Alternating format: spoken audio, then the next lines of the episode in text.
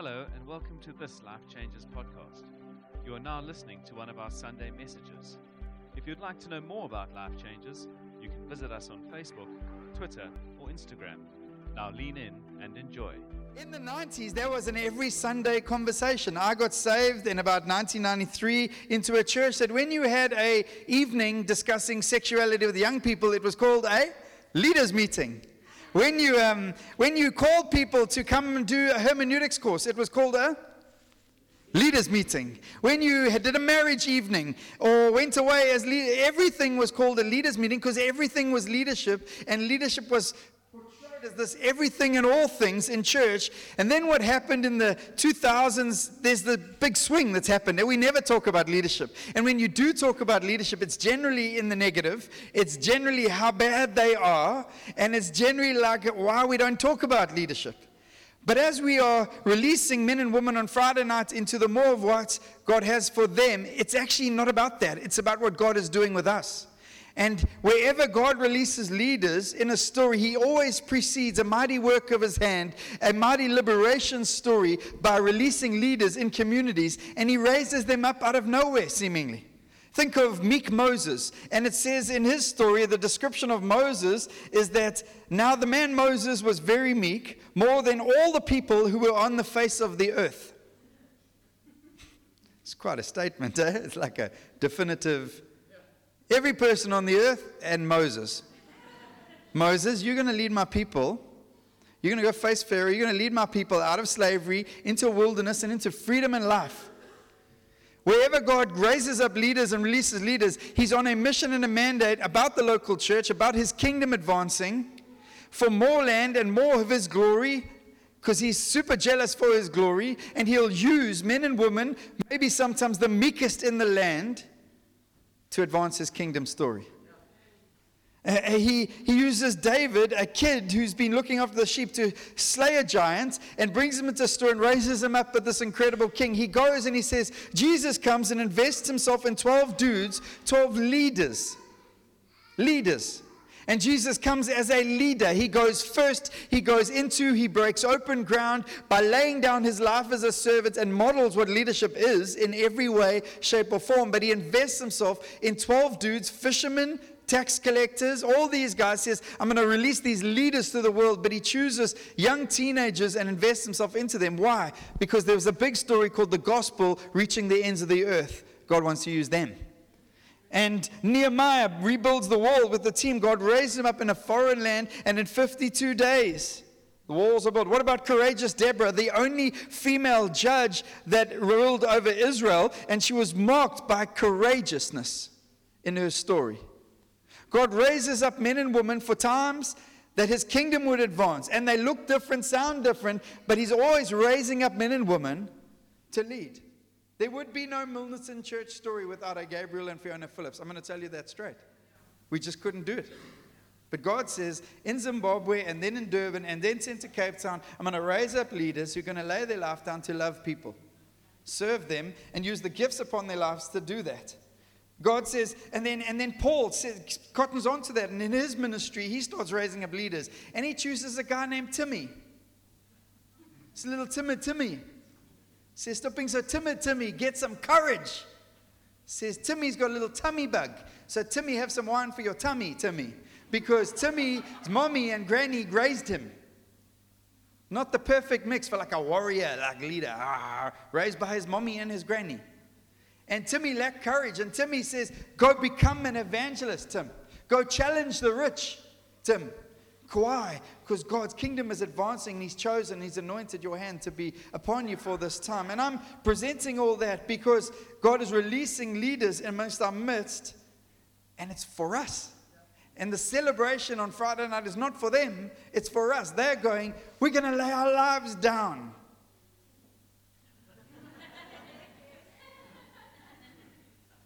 We're going, we get the benefits. And my life story, not my church story, my life story has been littered with leader encounters. And here's what most of them don't have any title in church.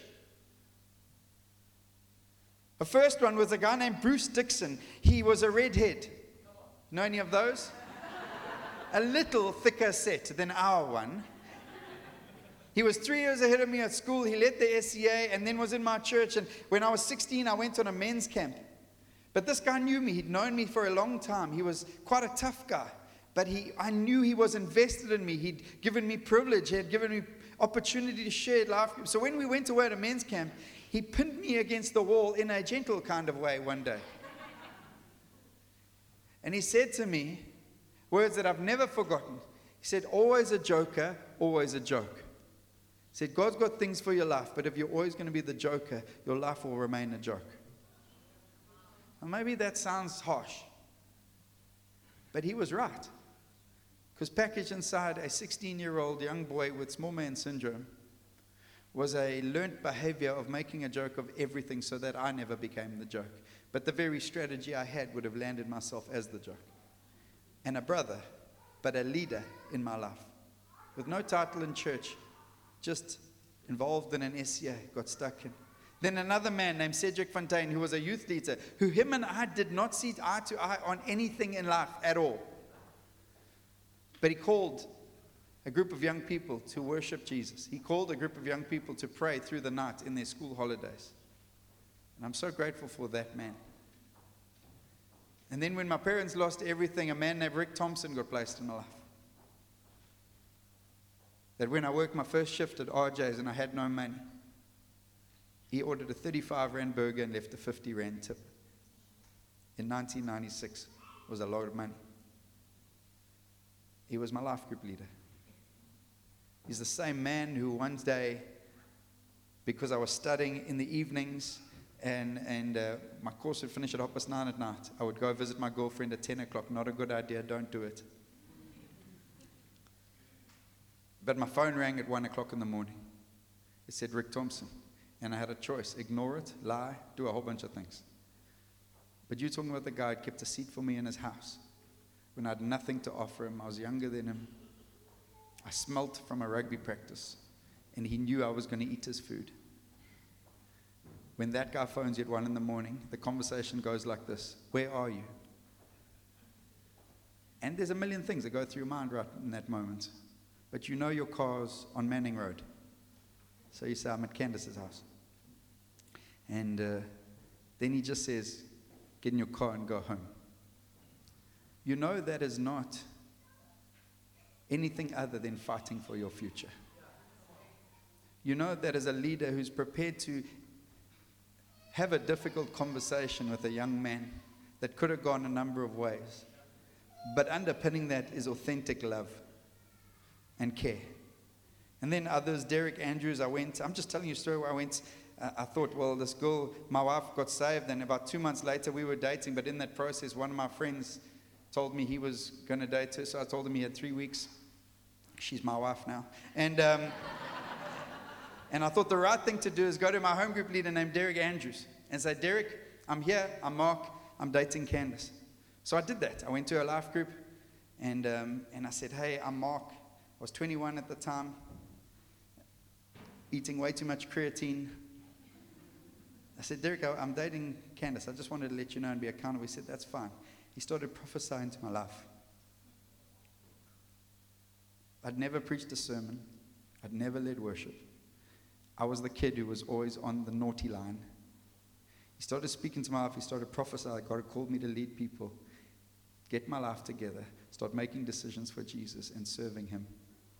Two months later, I was leading a life group because a man saw something inside of me, a leader who had prayed for me. I know that now. I didn't know that then. For a long time, spoken to my life. And then I've had other leaders. Another leader named Rory Dyer, who is now my very good friend, if not one of my best mates. But he's my leader as well. And, uh, and he used to... I didn't ever want to be a pastor, but he used to minister, and he would do the spirit finger thing and walk around and ask people to close their eyes. And he would tell everyone, close your eyes. You know what I did? I didn't close my eyes. Why? Because I was learning from a leader how to love people in a format and forum I never knew would be my thing. But I wanted to love people the way he loved people. And so I don't know what your leadership journey or view is. It's generally people who've had a long church story that have leadership issues. Unfortunately. Maybe you've experienced untouchable leadership. Don't come near to me. This is my thing. That's your world. Maybe you have been in the man of God world, where somehow it's Jesus, the man of God, and then the people. Let me tell you, it's underpinned by a value called honor, which I think is good.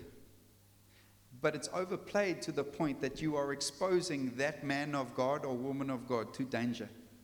Because your over-honor places them in a space outside of the body where they are exposed more than they should ever be. Never do that. Don't do it because you think you're honoring, but you're actually hurting someone. Maybe there's other leaderships you've experienced, or the elusive leader, or even the abusive leader. In twenty-five years of church, I've experienced them all. And yet, God has profoundly used this thing called leadership that has become a swear word in our world as leaders fail time and time again to fashion and shape my life. And when I look at the word, throughout the word of God, there's this reality that although it's become unpopular in our age, it's popular in the Bible. And I want to say three things, and I was going to argue them and present them. But three things. Number one, leadership is biblical. And throughout Scripture, there, wherever there's a great move of God, there's generally an accompanying leader of God who is raised up for the time. And Paul writes to Timothy, says, if anyone desires to be an overseer, it is a noble thing. That wasn't for hundreds of years ago. That's still for now.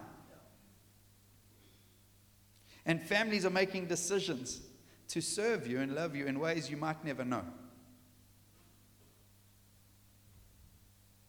I've watched this man cry tears over some of your lives.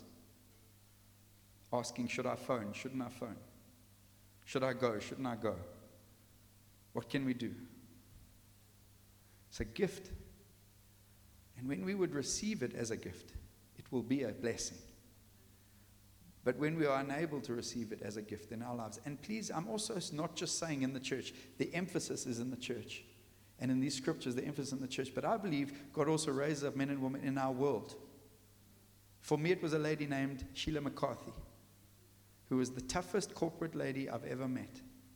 And I worked for her, and I found favor with her. But I remember a day as a young guy in corporate where I signed off a, a design that because I signed it off, no one else checks it. And they ran that print, and six hundred thousand rands worth of point of sale in two thousand two had to be thrown away. And I remember I got called to Sheila's office as the marketing director. I was shaking in my boots. You didn't mess with this, auntie. I walked in the office. She said, I heard what happened. Yeah? She said, have you learned your lesson? I said, I think so. She said, okay, don't do it again. Then that was the lady who backed my career in the marketplace as an unbeliever who didn't believe in God and told me that many times. It was the reason I found favor for years. You can receive from leadership in many shapes or forms. God gives the gifts. Secondly, leadership is theological. And um First Timothy three lays it out in terms of the description of overseers, but it's in the word, and poor theology also stops us receiving from good leadership. Poor theology around leadership. And the problem is we have experiences like anything. Bad experience of marriage, mm, marriage is bad. Bad experience of, mm, had the pastor's kids at Life Kids this week, never having kids ever. uh, uh, uh. Uh, gave once at church, never doing that again, went hungry the next week. No, that's not how we live. We live in submission to the Word of God and His truth, and in the Word, throughout the Word, God is raising, releasing leaders for a time such as this so that His people may thrive. Lastly, leadership is contextual, and it's worked out because it's theologically, it's effectively contextual in every way. And Ephesians four speaks apostles, prophets, preachers, and there are those gifts being raised up in our midst at this time for different things so that the kingdom of God can advance, but it's raised up contextually. Because what works in Japan doesn't always work in South Africa. God said, I'm going to raise up leaders for this time for the kingdom of God to advance. So I wanted to present this morning and take a moment, because we never talk about these kind of things. We do it at our linked course, our partnership course, and we don't speak. But we have a leadership team. It looks like this. We have an eldership team. Gabe is an elder. It's a weird word. Let's just call it what it is. It's weird. That's why we don't use it much. That's why we choose to use pastor. And because we also have a much broader base of pastors, just within our pastoral team, there's a smaller team called an eldership team whose primary role in this story is to guide, govern, and guard the forward movement of the kingdom of God through this local church called Life Changes. To guide, to govern, and to guard. To guide theologically, to guide in prayer, to guide the doctrine, to guide the formats, to guide the... And behind us, there are guys called apostles, prophets, and teachers who speak into our lives. Like that guy on that screen named Craig Clark, who you don't know, but what you also don't know is how influential they have been in our story. And when we need help and we need, we get these guys in to help us. And not just then, we'll send them the finances. We'll send them what we're preaching. We're sending, hey, we're thinking of bringing these guys onto eldership. What do you think? Will you meet with them? Will you speak to them? Do you know them? Yes, we know them. These are our thoughts. These are our opinions. To guide. To govern. Yes, actually the Bible says the government will rest on his shoulders, Prince of Peace. It's not the other way around. You don't get peace before you take on the government. Church needs government. And God says what government looks like, looks like a family. I'm going to raise up some men and women. I'm going to put some gifts upon their lives, like a gift of leadership to lead at this time. And some of them are going to be older. Some of them are going to be younger. Some of them got very short hair. Some of them got a bit more hair. It's what it is. Some have grown up in Zambia and Zimbabwe and Durban. It doesn't matter. God raises for such a time as this. To God, to govern, and to God. You don't always know the battles that are being fought behind the scenes for what God wants to do in this place. You don't know. And that's fine. But there are battles that are fought to guard what God would do here. There are battles that are fought to keep releasing young people. There are battles that are fought to keep fighting and pioneering. There are battles that are fought. Most of those battles are fought at six o'clock on a Tuesday morning, winter or summer. Why is my heart sad and sore? Because a family called the Fundevestesens moved to England. Because in the middle of winter, a man used to get on his bicycle in Melkbos, because they had one car at the time, and he would ride through to Tableview to come and pray in the freezing cold and pitch up there with stuff on him and cold. And why? Because there is a guarding story that God says, I've called for this season, for this time. It's not a life sentence. But I'm going to raise gift. Friday night is a celebration because you get all of that. You get it. Whether you want it or not, you get it. And if this is your story, it's part of the privilege. See, what I will tell you about leaders in this story, as God raised up an eldership team, there's also a massive leadership team called deacons and, and leaders and people stepping into more. And, and within that story, it's a much broader base. That God is raising up men and women to lead, and some lead teams to set up, because we need that. Some lead prayer teams, and, and Warren and the team come through to Tableview this morning to come help us launch prayer teams and intercessory teams, because God's got pastors and leaders in our community, and you didn't even know they got up earlier than you to be there to pray for that team and then to come and worship with you, because that's what leaders do. They serve. And you probably hate me for saying that, but thank you. But I will tell you about all of these leaders at every level. They're not perfect. Actually, far from it sometimes. They're not the finished article, and they're not Jesus. There's no special seats, there's no special parkings, and there's no special privileges. Don't get mulligans from mess-ups. No, it's we're family. And I'm in this family. You try to make me above this family, I will fight you. That's why I tell people not to call me Pastor Mark. Because the minute you put a title, I'm going to put a title on your story. Otherwise, I'm different. And there are these qualifications for this. Just so you know, there's a, a run sheet. A, a what does it look like? For this guiding, governing, and guarding. Well, there's a whole bunch of Titus one, um, First Timothy three, Peter five, Acts. It's all these story, these these kind of mandates. And, and first of all, the biggest one, what you won't find there is gifting. Got to be a very gifted worship leader to be in. No, there's, it's all character. Let me give you some of them. And I want to read it from First Timothy three. Here is a trustworthy saying. Paul's writing to Timothy. He's saying, Timothy, raise up leaders, because churches are popping up everywhere. And if they don't get leaders, they're going to become chaos, because chaos will ensue. There won't be peace. Will ensue. I don't know what ensue means, but ensue. First Timothy three, here is a trustworthy saying, whoever aspires to be an overseer desires a noble task. Now the overseer is to be above reproach, faithful to his wife, temperate, self-controlled, respectable, hospitable, able to teach, not given to drunkenness, not violent but gentle, not quarrelsome, not a lover of money. He must manage his own family well and see that his children obey him, and he must do so in a manner worthy of full respect. If anyone does not know how to manage his own family, how can he take care of God's church? He must not be a recent convert, or he may become conceited and fall under the same judgment as the devil. As the devil. He must also have a good reputation with outsiders, so that he will not fall into disgrace and into the devil's trap. I read that with fear and trepidation. And that's why when we make announcements like we're bringing people onto eldership, please feedback, please give concerns if you had. It's because we mean it. And we want to hear it. And there's however many hours on a Sunday versus just hours. And we ask questions and we provoke, but there's a journey. This is what it looks like. Above reproach, living a life of example, husband of one wife. That's easier to kind of measure out most of the time. Not always. You'd be surprised. Temperate, prudent, respectable, hospitable. You can go to Gabe and Fiona's house anytime. Anytime. Able to teach. I'm kind of getting used to this thing here. Um, not addicted to wine, not pugnacious or quick-tempered, uncontentious, free from the love of money, manages own household. A good reputation with outsiders is important. It's important. It's why when we even process elders, I will speak to guys who've employed guys before. I'll have conversations. I want to know.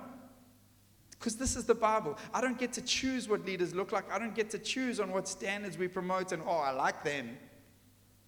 I like that. They like that. They support Liverpool. Mm. No, you don't get. It's the Bible lays it out. That's why we have to be the same who would allow holding faithful to the world. And there are other things like competence, ability to lead, and having gifts that are competent and training in life. There's a a chemistry reality that we work well together and step into. There is a, a, a courage reality.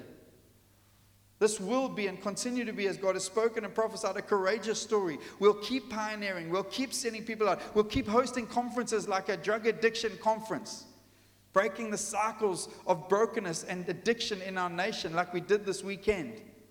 Why? Because that's what Jesus did. But it demands courage. So we need leaders of courage. Brett and Shelley are leaders of courage. And there's been a delay in the release of this couple because there was a courageous journey required. And I came to your church and I said they will become leaders. And then I came to you two weeks later and I said there's going to be a delay. It's not easy. And I want to honor this amazing couple as unbelievably special to this church. And unbelievably courageous, and you have not taken one step backwards. And your family, we love and we honor and we receive gifts. You are gifts to this church. And the last one is calling, that God has to be in it. They've got to feel it. The church has to feel it. It's like it's random. We're going to plug in. Ah, ah, ah. That's why we don't plug and play. And I'm not saying never, but we want to raise people up. Tyler Lynn is not here. So let's just be honest. If you've known him for any number of years, you will know that he was a punk. You can tell him I said that. But a fifteen-year-old guy encountered Jesus. Came from a radically broken home. Broken to the point that during matric he had to stay in Wally Gerstmeyer's house, the house I now live in, so he could finish matric with some measure of stability. Then proceeded to live in seventeen other homes in the life of this church, as men and women have invested, loved, sacrificed, and sown their lives into him. But that process is a God process, where now we receive a gift. We receive a leader who with courage and passion steps into more. It's a win. And it's not common in the church. And I thank you, Jesus, for the gifts that you gave. He hasn't come on as some junior whatever. He comes on as a leader to speak. But when God gives you leaders, I want to tell you leaders are a gift. It's quite interesting speaking this when I am a leader in this place. I was preparing this morning, laughing and cringing half the time. Like, am I really going to say this? Because although I'm, I'm saying it's about myself, I feel awkward. But I know that in my life, where I've opened myself up to leaders, even leaders who failed me in the past, unintentionally, intent, doesn't matter. That God has done things in my life through that process that I'm so grateful for. I'm not asking for free passes. I'm not saying we're going to overlook bad leadership. Don't care what I'm not saying. But do you receive it as a gift or a burden? Is it a gift or a burden? Even Friday nights, is there a thought, well, ah, how will I get the most out of this? See, I want to speak from Hebrews thirteen for a few moments. And Paul is encouraging, and he's speaking to a church who are tired. They're tired. They've been fighting battles. They're tired. And, and he's been speaking to a whole bunch of things. He's presented the heroes of the faith. He's presented Jesus, the pioneer and perfecter of their faith. It's all of the stuff. And then he, at the end, he's like a shotgun. You know, your last kind of book is like, have good marriages and get order there and love your children and boom, boom, and leaders and this. He just shotguns. And there's four statements around leadership in that last chapter. And this is it, verse seven. This is one of the statements. Paul's speaking to this church in Hebrews. He's speaking to this church in Hebrews, and he says, remember your leaders who spoke the word of God to you. Consider the outcome of their way of life and imitate their faith. This scripture freaked me out. The first time I got off to speak was at a foundations course at Glenridge. I phoned Paul Spooner at eleven o'clock the night before. I said, I won't do it. He said, what do you mean you won't do it? I said, I don't want to do it. He said, why? He says, no, people are actually going to listen to me. And I know that there are challenges in my life and that still needs sorting. I said, get over yourself and preach the word of God. He says, remember, which means think of their lives. Remember their thoughts. And I remember Paul Spooner. I remember the night he invited me for free food at his house, which sounded great, although the food was over in half an hour, and then he preached about the nations for two hours. And at the time, I was like, you are irritating me. But twenty years later, there's something inside of me that burns for the nations. Because a man provoked my life. So who spoke the word of God to you. Maybe you've got leaders in your life. There are also scenarios in the church. People open up many other leaders to lead in their life, but don't have leaders who speak the word of God to you. Make sure you have leaders who speak the word of God to you. They might not be on T Vs and they might not be on airwaves, but make sure they speak the word of God to you. It says consider, which means look again and again and again and again at their lives. Consider and then imitate their faith. Not their lives or them, their faith. And Rory Dyer would ask fifteen hundred people to close their eyes and begin to walk around and begin to minister. You know what I did? I kept my eyes open and I watched. Not because I ever thought I'd become a preacher. Actually, I never wanted to be at that time. But I knew that I wanted to love people the way he loved people. There's imitate their faith. Businessmen in the church. If you want to be a businessman, consider and imitate. Push your way into their lives. Don't, oh, well, I'm praying that maybe they'll phone me for a coffee. No. Get in their lives. And allow their lives to impact your life. He says, and imitate. Verse seventeen, here's an interesting one. Obey your leaders and submit to them, for they are keeping watch over your souls as those who will give, have to give an account.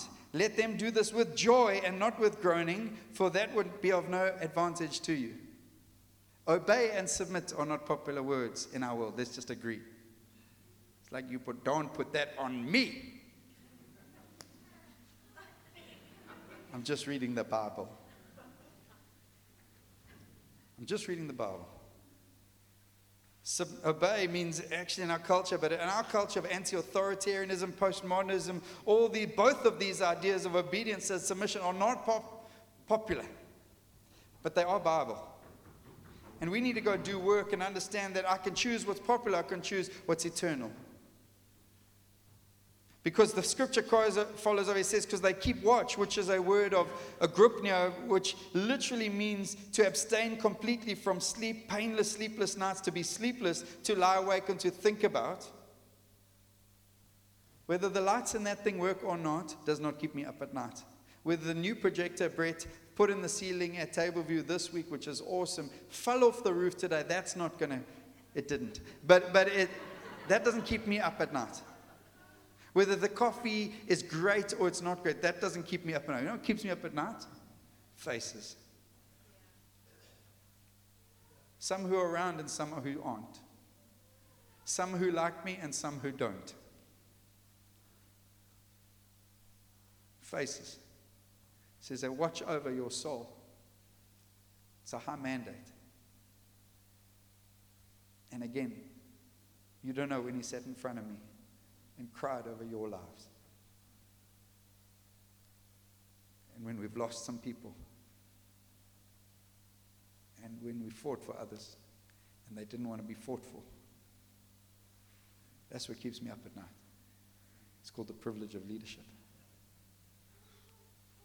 And it says, because they will give an account. There's an account. And you're not responsible for that account. There's a God in heaven. Bunty's looking at me with big eyes. Stay calm, Bunty. But there is an account. And I'm very aware that there will be an account to how we lead, the tenderness of our touch. I never want to be a heavy-handed pastor. I've experienced it, and it's not because I've experienced it and push against it, because when I look at Jesus, he was gentle. The brothers, we want to be first. We want to sit next to you, Jesus. How do we do that? If I was Jesus, haven't you been listening? What does Jesus do? Actually, you want to be first? Become a servant. It says, let them do this with joy. I know this guy and the leadership team here, and we lead this church with joy. This is an easy church to lead. But let us continue to fight for that. And a major key in that is allowing ourselves to receive the gift of leadership. It says in verse eighteen, complicated verse, Paul says, pray for us. You, you want to receive the gift of leadership and find it blessing in your life? Pray for your leaders. Pray for your work leaders. Pray for them. Stop moaning about your boss and speaking to men about your boss more than your boss. Yeah, I'm not, I'm going to get confused trying to say that. But um, Gabriel's laughing. Pray for your boss. And pray for your leaders. Oh, they don't pray for me. He hasn't sent me a, I'm praying for you S M S in two weeks. He's obviously not praying for me. She obviously haven't thought of me. No, grow up and pray for them. Maybe they haven't prayed for you. I don't know. It says, and, and uh, it, it, it continues in the story. Then lastly, simple thing, greet all your leaders and the Lord's people. So here's the implication. To greet means to pull out a sword and do like a salute. Here's the implication. You actually have to know them. Oh, they haven't phoned me for a coffee. Oh, well, get in their world. Take them a meal. I've had a baby with colic for the last couple months. Sometimes he's come and preached every Sunday morning and he's had two hours sleep. Pray for them. Love them. Greet them. But here where I think the emphasis should also be, and all the Lord's people. Please don't hold any man or woman because of a title attached to their name in any other order. Greet all your leaders and all God's people. Oh, I'm an introvert and I don't like people. Oh, his wife said that to me many years ago. And I don't know anyone who's loved as many people in this church as that amazing lady. Why? Because it's God's work in our lives. So how do you biblically receive? Well, I will tell you, you need to get healed if you have a story of brokenness. Find yourself in the presence of God. Ask God the lessons and learnings you need to learn. Forgive. And make phone calls and write letters if you need to. Forgive. But then get back in the ring.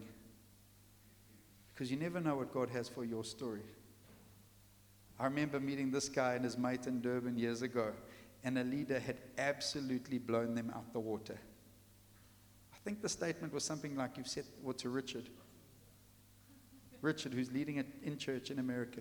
a leader said to him, you have literally set the work back in Tanzania, in the Congo by ten years. You're nineteen years old, in the Congo, preaching the gospel, and a leader comes in and says, you've set the work back ten years. Stay here. You're not allowed outside of the compound. And I've got this young Richard going, I don't know what I've done. No, he had to get healed. He had to get whole so that God could move him, send him to the nation so the kingdom of God could come. And I want to share one. See, my story is littered with leadership intervention. I want to share one scripture that has caught me recently. The context of this is First Kings. David is dying. David the king is dying and his sons are jostling. We're going to take the throne. And one son's gone and the others are pitching themselves up to take that throne. And Adonijah does an embarrassing thing. He's a young, so he says, I'm going to take that throne. He positions himself. He starts jostling, as young men do, for profile and promotion, as young men do. And it goes like this. Now Adonijah, whose mother was Haggith, put himself forward and said, I will be king. You ever said that? I've said that. I should have got that promotion. I should have been in that team.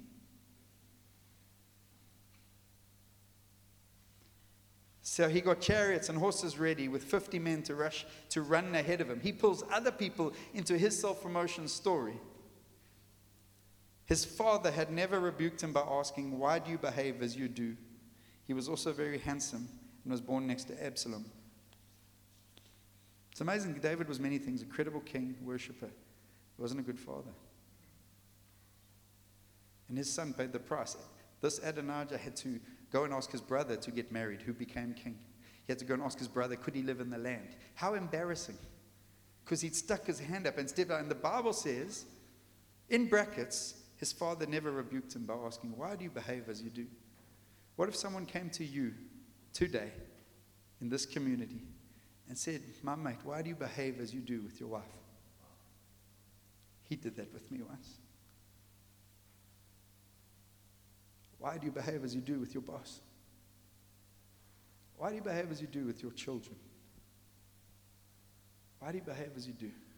See, Adonijah ended up in chaos because no one, specifically the, the father he had, who should have stepped in the story, just asked, didn't ask him, why do you behave as you do? What if the person who asked that question is younger than you? Or what if they're a lot older than you? But what if it's a God question that could save embarrassment, brokenness, and chaos? See, you'll only know that later, down the line. I'm grateful for Bruce Dixon, Rick Thompson, Rory Dyer, Stan Phipps, Heather Phipps. She was scary. I'm grateful for these people because they were leaders who were prepared to interfere in my space at their own inconvenience time. I was eating their food on their couch, taking their time.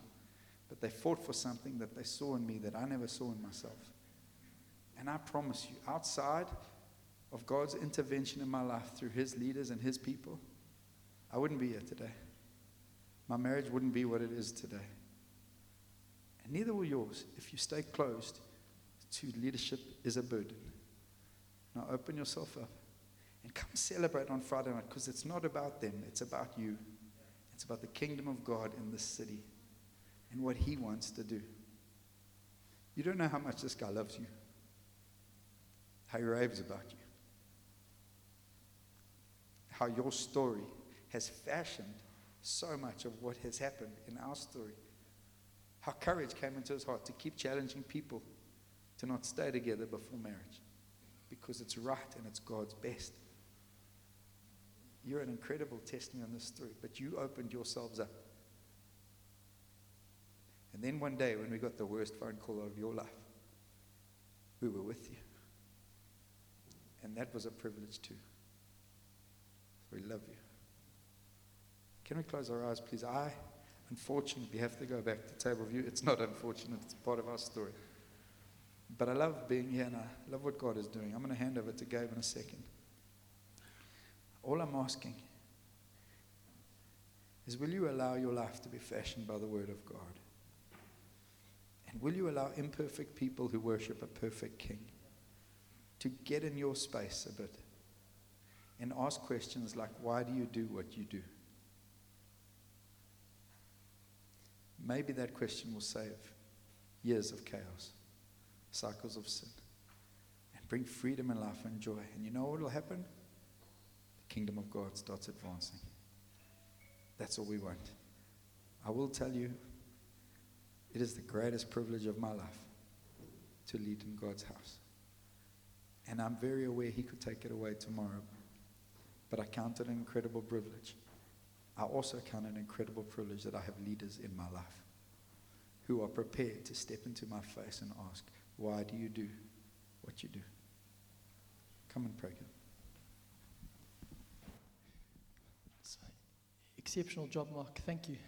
Um, I just I will pray now, just uh, just to let you know, we've got a colic baby, which I didn't even know was a thing.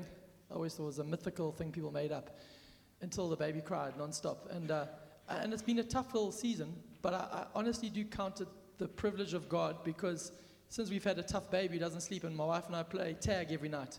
Tag, you're it. We'll see you in an hour after an hour of sleep, and you have to walk with the baby crying for an hour. And you're like, it's your turn. My hour's up. And um, those hours, though, I've I, I, why I count it a privilege, because I've grown in my prayer life like never before. Honestly, I'm not praying just for the for the baby, praying for people. Because if I don't, I go mad in my head, walking a baby, crying. I go mad. So I prayed, and I've just made it a habit to pray for, through people in this church and community. Pray, God. And I'll tell you the one prayer that I pray ongoingly. I, yes, there's circumstances. We talk about Waymaker. I pray for situations to change, for marriages, for families, for people to fall pregnant, for finances. I pray those things, but I promise you the prayer that I pray is Ephesians four, which just follows on about God giving gifts to the church. It says, so that we'd all grow up into the fullness, the full measure of who Jesus has got for us. And I pray that actually that one day we'll get, when we get to the end of our lives, we'll always say, we won't have regret saying, oh, we never stepped into the fullness that God had for us. We gathered for so many years and we did life, but we never went into the fullness what God had for us. And I want to tell you, maybe you come to church, and church, maybe this is your first Sunday, or you've come here for years, and church can be, ah, the worship was great this week because the band were on form, or ah, six out of ten this week. They didn't sing my song. Or the preacher was great, but oh, have you seen this other guy on YouTube? That preacher. Oh, if only we had that charismatic preacher. Then it'll be amazing. Now, church is great. Yes, worship and the word is important, but I'm telling you, what you cannot get anywhere else is the gathering of the saints. Yeah. Community together, family together, fashioning one another. I want to say that our inheritance lies within one another. I want to tell you, I'll say it again, your future, growing up to the fullness of God, what God has got to you for you. It doesn't say, it doesn't, the scripture doesn't say they heard enough sermons, or they got the right worship moment, or God did this amazing thing where they fell on the floor and God did. Those things are important, but the scripture said God gave gifts, he gave people, he gave one another to each other so that we would grow up into the fullness. So you want fullness in your life? You need men and women inside in your lives. Who open your lives up. And I pray that for myself. I don't want to miss out. So Father, as we've heard your word this morning, as you're maturing us as a people, as you're giving us gifts, Father God, but more than just this moment, you're calling us, God, to maturity. And I thank you, Father God, would we lay aside agendas? Would we lay aside issues? Would we lay aside offense? Because those things are only robbing us from the fullness you've got for us. So, Father God, I thank you today. Would we step into the more that you've got for us by submitting to one another in love, opening our lives up, speaking truth to one another, not delaying that conversation that we know we should have. Father God, I thank you. Give us courage. Men and women here, I thank you, Father God, that you're raising up leaders in this in this house, in this church, in Life Changes Milnerton, in a, in a cold hall in Seamount Primary School. I thank you, raising up leaders even here this morning that are going to affect the nations.